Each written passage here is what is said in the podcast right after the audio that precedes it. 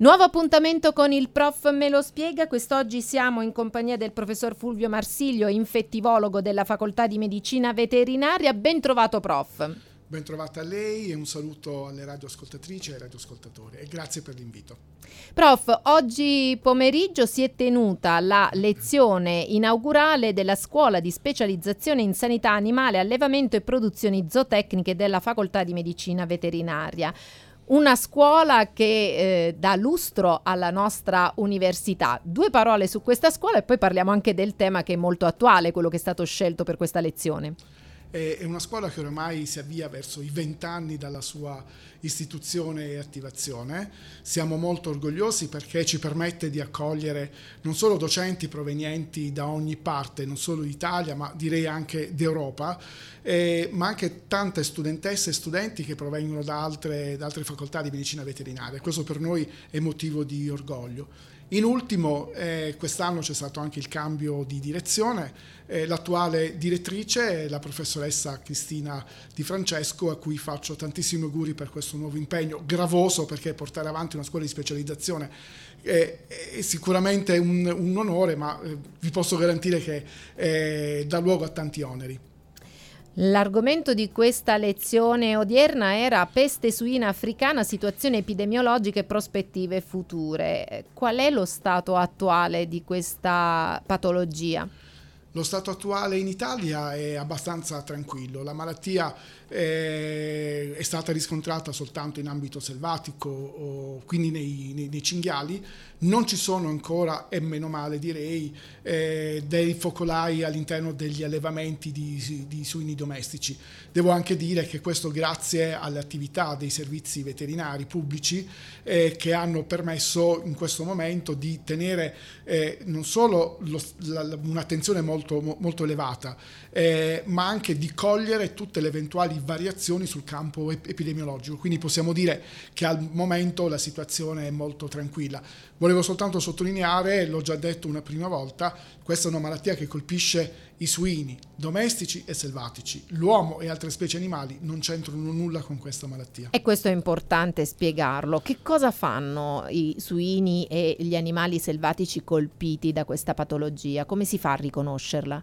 E dal punto di vista clinico la malattia viene considerata una malattia emorragica, quindi gli, animali muoiono manifestando emorragie un po' in tutti, in tutti gli organi e eh, l'esito della malattia è la morte, quindi le percentuali di letalità di questa malattia sono molto, sono molto elevate.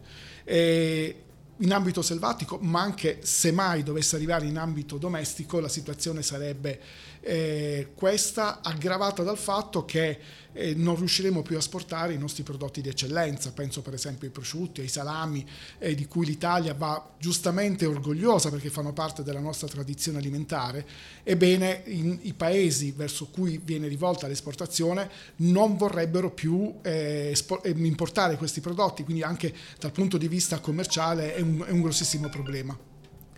Professore, abbiamo detto che eh, insomma, la si riconosce perché provoca queste emorragie, però per prevenirla ci, si può fare qualche cosa, cioè gli allevatori possono adoperarsi per la prevenzione?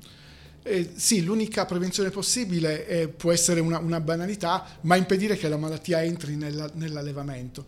E questo si può fare tra virgolette, difendendo i nostri allevamenti dalla vicinanza con gli animali selvatici, quindi evitare che gli, eh, i suini, vengono, i suini, domestici vengano a contatto con il suino selvatico, che rappresenta in questo momento la, la possibile fonte di diffusione per questa, per questa malattia.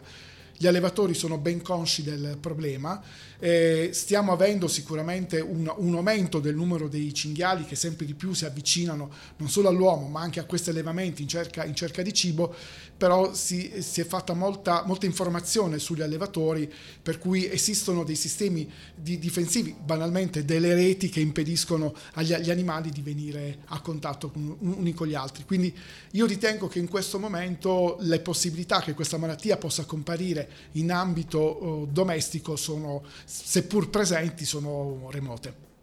È abbastanza singolare che una patologia che insomma, porta il nome di africana si trovi in Italia considerando che c'è il Mediterraneo.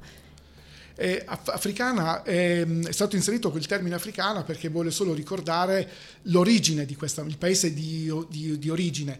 Eh, I primi casi furono descritti negli anni 60 eh, proprio in Africa e per cui per distinguerla dal, da un'altra patologia sempre del, del suino che si chiama peste suina classica che invece eh, in Europa è stata presente per, per, tantissimo tempo, a questa malattia che aveva dei caratteri simili dal punto di vista clinico fu dato il nome di africana, ma giusto per ricordare dove per la prima volta è stata descritta.